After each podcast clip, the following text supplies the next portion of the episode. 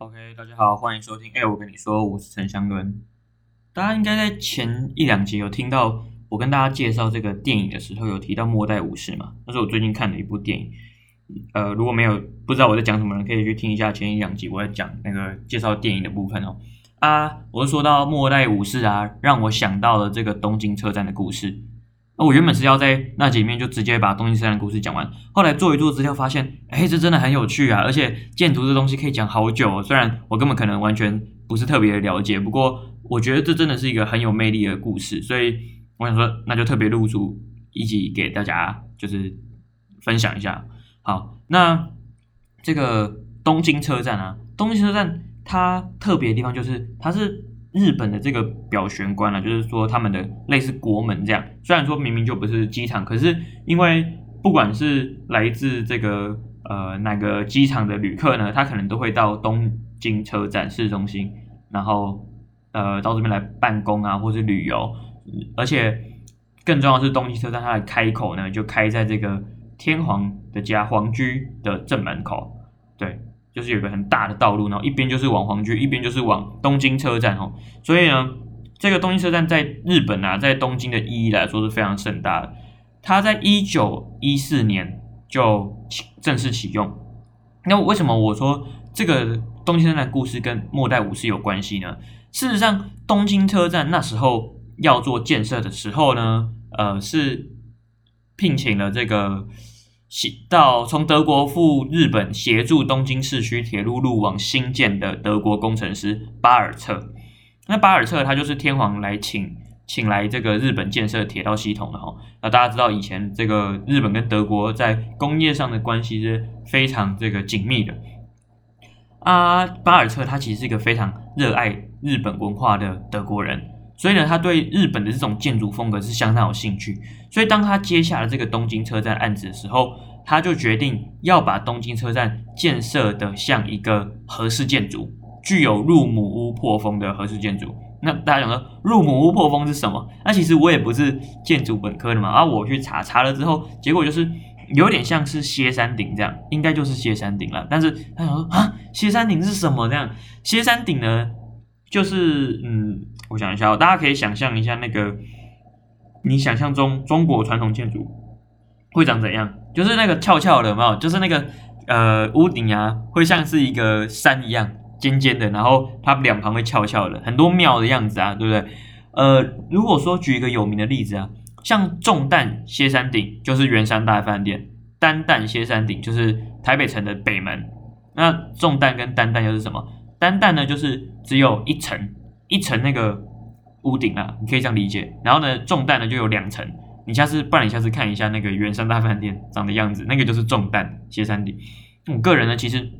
觉得歇山顶这种屋顶设计真的非常好看，很华丽，然后颇能展现这种就是东方的美学的感觉啦。可是呢，无论如何，当时的日本啊，什么东西都明治维新嘛，所以当时什么东西都要西化，都要欧化，然后都要向这个列强看齐，所以他们觉得自己的文化就是自己的那些。建筑特色以及文化的底蕴呢，是应该要被抛弃的，就不应该继续存在。所以，当巴尔策提出这个构想、提出这个设计方案的时候，得到了非常大程度在日本国内的反对。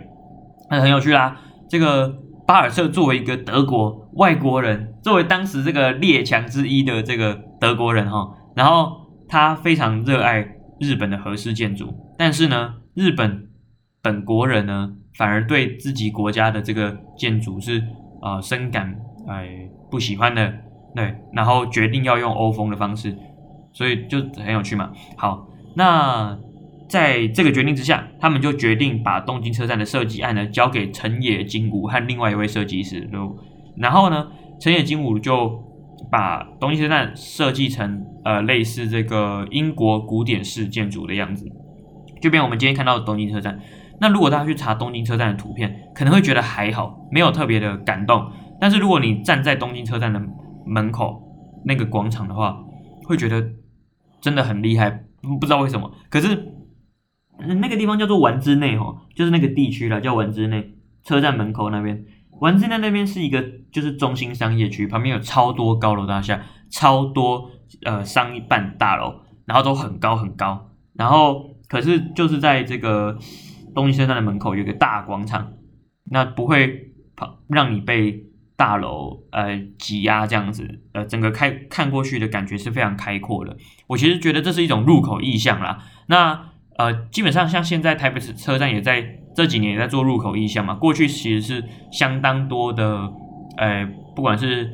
临时搭建的房屋或者是一些杂乱的呃道路建设哈，挡住了这个台北车站的入口意向。那台北车站它现在不仅是作为这个武铁共构的一个。重要车站，它也是外国旅客，他如果经由桃园机场捷运到台北的话，会到的这个诶、欸、总站。而且台北站它也可以做 check in 的动作，所以就是飞机那个 check in 的动动作。所以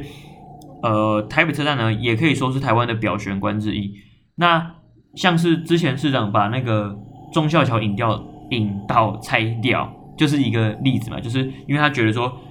城北门呢，它有一个入口意向。那如果说把这个忠孝桥引道把这个挡住的话，其实是会有碍整个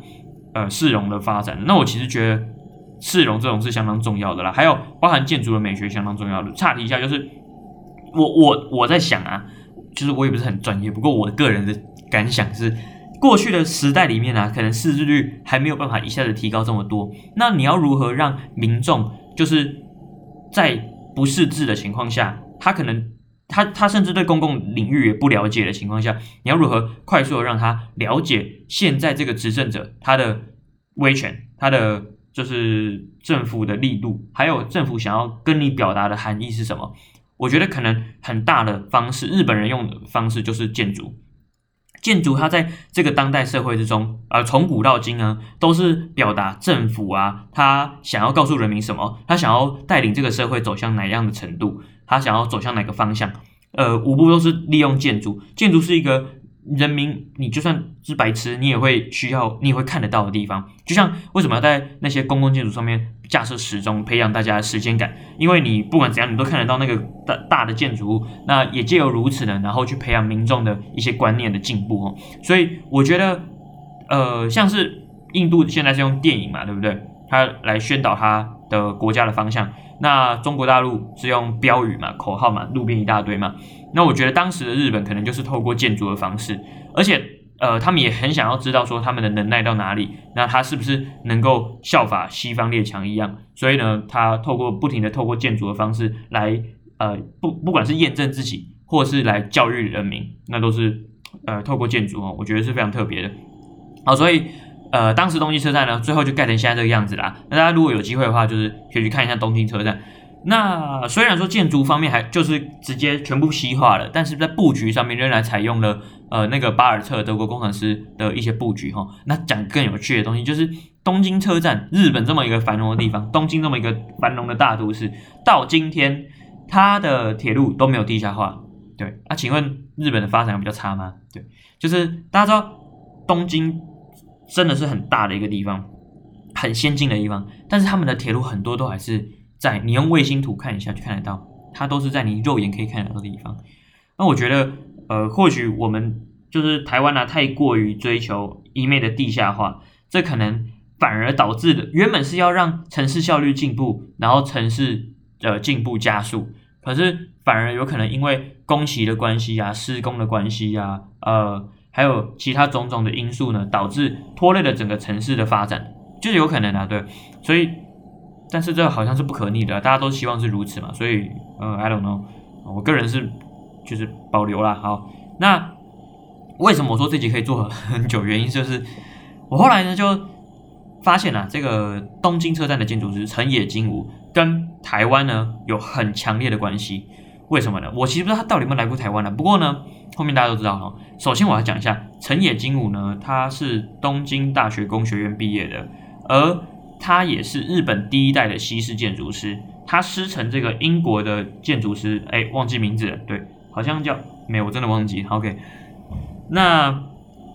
他就是日本第一代的西式建筑师哈。他的建筑特色呢，被称为成野式或成野风格。而这个风格呢，是什么呢？就是。红砖与灰白色系世代相间，和像王冠一样的塔楼以及圆顶设计。诶，大家有没有想到什么？黄红砖，红砖，然后呢塔楼，那圆顶设计，然后白色系饰带相间，对对，没有错吼。他最后影响到他的学生嘛，他的学生设计出来的大呃建筑物，包括了总统府、台大医院、西门红楼，还有旧台中车站等等哦，不止这些。哎，那就刚刚我讲的这些特色嘛，基本上它还是主要的呃这个风格呢，还是采英国古典式建筑。那它大量的使用了红砖与灰白色系饰带相间，还有王冠一样的塔楼以及圆顶设计，造就了辰野金吾它独特的建筑特色。那它有非常多厉害的学生，这也影响到了台湾就是的这些建筑的发展。譬如说呢，这个森山松之助。森山松之助这个人就跟台湾有非常非常非常非常大的关系了，因为有很多到现在你还看得到，然后很美的，就是那些建筑物都是由松山伸之助先生设计的。他是毕业于这个东京大学建筑系啊。那比如说有什么特别的建筑呢？我找一个大家，我找几个大家可能比较有看过哈。首先第一个是这个自来水博物馆，他知道自来水博物馆吗？真的很漂亮哈，在那个公馆公馆那边。公馆，对吧？公馆那边，呃，自来水博物馆，它现在也可以做参观啦。那你就要买门票进去。好，那第二个是台北宾馆。台北宾馆就是台北宾馆，就是总统府旁边这个总统府。如果你面对总统府的右手边，就有个很漂亮、很漂亮的西式建筑，就是台北宾馆。那台北宾馆呢，它原则上现在是作为外交使用，就是如果有外宾啊造访我国的时候呢，就可以在台北宾馆设宴款待，然后呢，他也可以下榻台北宾馆。但是呢，啊也不一定会真的使用啊，因为还有圆山大饭店嘛，所以啊、呃，台北宾馆不一定是唯一的选择。但是台北宾馆除了它建筑上的特色以外呢，它还有个另外一个特色，就是它的庭园，它的日式庭园是呃全世界日本国内以外。好像最大的、最完整的日式庭园哦。啊，还有更更有趣的故事，台北宾馆就是台北宾馆的建设啊，你去看哦，对，好像每两个月、每个月会有一次开放了啊，我记得不用钱，大家如果有机会可以去参观一下，就是哇塞，就是超华丽。对，我觉得现在这个时代大家都很重视那种简约嘛，就那种比较简约的风格这样。然后可是走了之后，你就会发现，其实华丽有华丽的美学啊，而且有些时候我们可能就是更。呃，赞叹的就是那那些华丽的风格，这样我也不是很懂，但是我个人是蛮喜欢的。OK，这个我讲什么？台北宾馆啊，台北宾馆它盖的是当时盖出来之后是非常呃重重磅重担，对，就是那就 我要什么？我要讲什么？就是震撼了这个所有日本的建筑师嘛，就是原来能够设计出一个这么欧风、这么现代的建筑。可是呢，啊，当时是作为这个日本在台湾的台湾总督他的住所，但是台湾总督就住的不习惯嘛。这种欧式的建筑到底要怎么让就是那些从小就是在日本生长的日本人习惯呢？所以呢，就在台北宾馆的旁边盖了一栋小小的这个日本和式的建筑木屋啦，就是你想想想象中那种日本房子，对，那是很有趣。然后，所以呢，日日本的台湾总督就住在那个。日本的和式建筑里面，对，那个旁边的木屋里面。那、啊、现在还有，我现在看看得到。然后呢，那个欧风的台北宾馆呢，这个霸气的台北宾馆就留有外国宾客或是重要宾客来访时在使用。对，那就这是一个当时从这个例子，还有我刚才跟你讲那个东京车的例子，你就能够感受出当时这个日本人啊，他追求西化，可是又。自己内心这种大和民族的精神，在互相冲突交战的时候，所产生出来很多矛盾，然后以及一些情感啊，这就跟《末代武士》就是这个电影真的是超级呼应。我每次我我在看的时候，就觉得哦，真的是对，因为我对这些建筑的故事其实是啊，之前我有查过，有一定的了解，这样，所以在看那个《末代武士》的时候就特别有感触哦。好，那再来还有这个我非常非常喜欢的司法博物馆。也就是前台南地方法院，就在台南那个现在很美哦，网美都会去拍那个时候，那个真的超美，那个那个法院真的是美到爆炸。对，你如果去看台湾大部分的法院都是很很怪，而且就是那个气氛也很奇怪。就是如果大家有去过那个土城那个新北地方法院，对，怪，你站在这些里面就觉得特别的有一种阴阴的感觉。然后桃园地方法院也是，就是他们啊，没有，我觉得不是这样讲啦，不是说他们法院不好，是事实上台湾可能有很长一段时间，甚至我觉得到现在可能都是如此哦，就是我们在建筑美学的呃在乎的程度啊，是相当低的啦。那有人跟我说啊，可是就是有成本的考量啊，可是我觉得，我觉得钱少有钱少的做法，然后钱多有钱多的做法。钱多可能比较华丽，那钱少的他有他呃这种节俭的美学吧，我不知道，就是平民也可以有美学啊，就是没有人说这种美这种东西是只有有钱人才有了。我觉得重视美这种程度是对你创创对每个国民创造力的提升，对社会这整个素质的提升嘛，所以我觉得这真的很重要了。但是我不知道，那我就现在在这边在呼吁，对大家要充分重视一下。生活周遭的美学，即便诸如像我个人，我可能没有办法设计出，不是，我绝对不可能设计出这种东西哈。但是你的在乎啊，还有你购物的行为啊，都会影响到这整个社会的发展。那如果今天呃社会的主流不做，大呃政府不做，那没关系，我们对大家听众一起来做，对，要影响到何年何月没关系，大家来看看。OK，好，那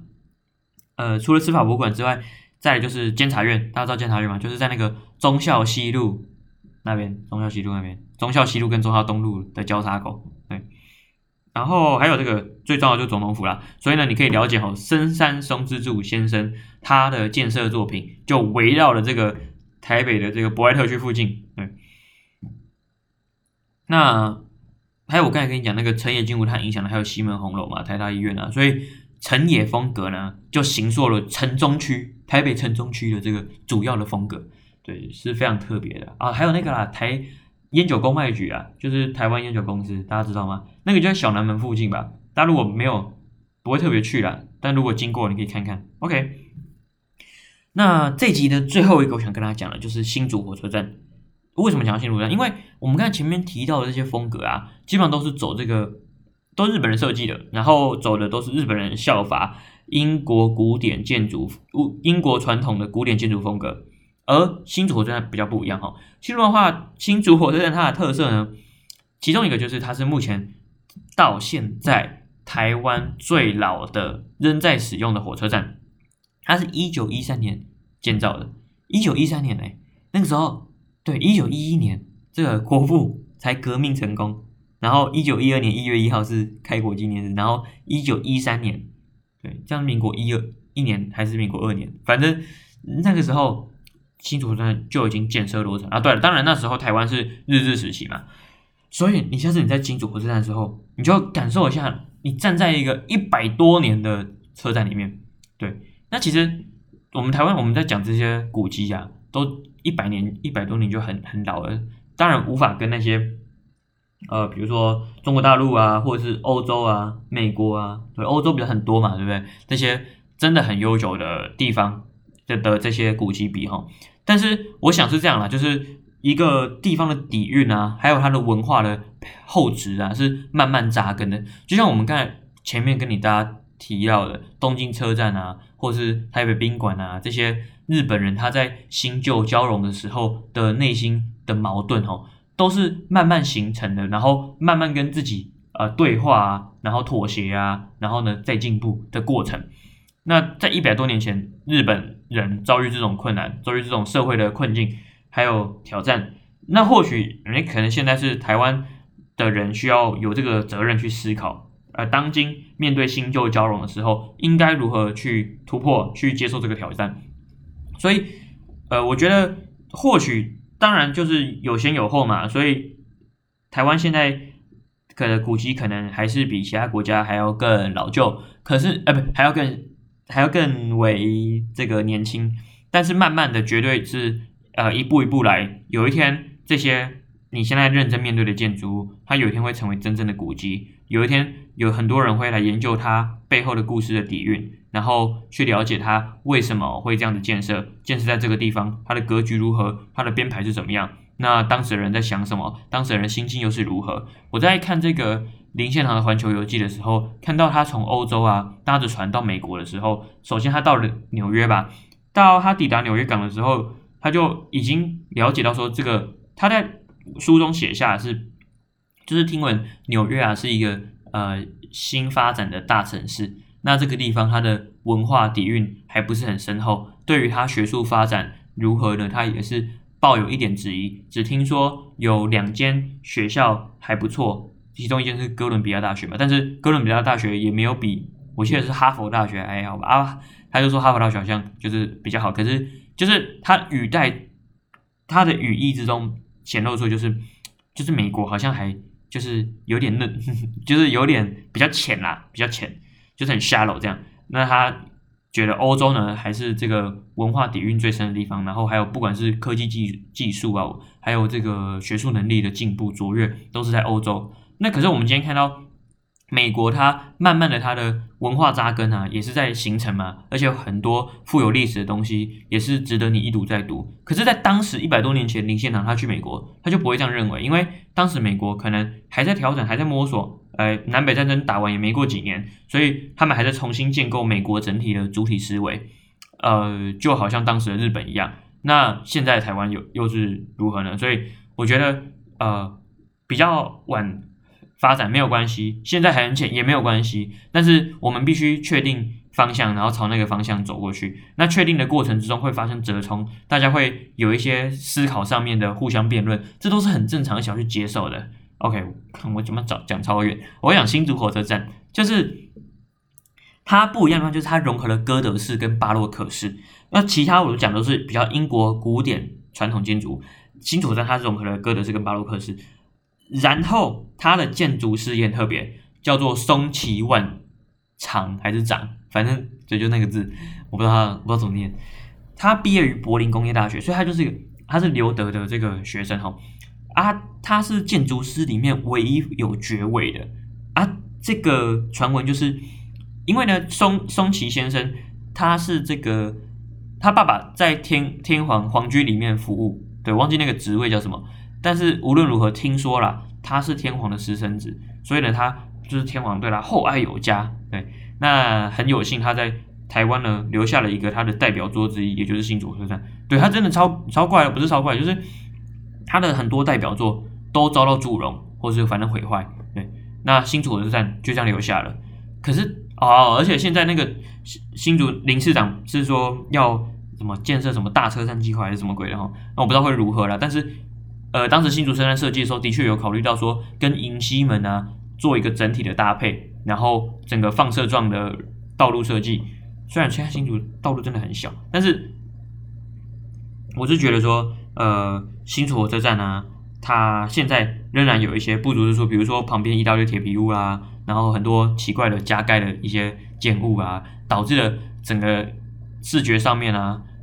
呃，会破坏了原本新竹车站的整体的。呃，运用的设计啦，所以我不知道，但是呃，希望往后往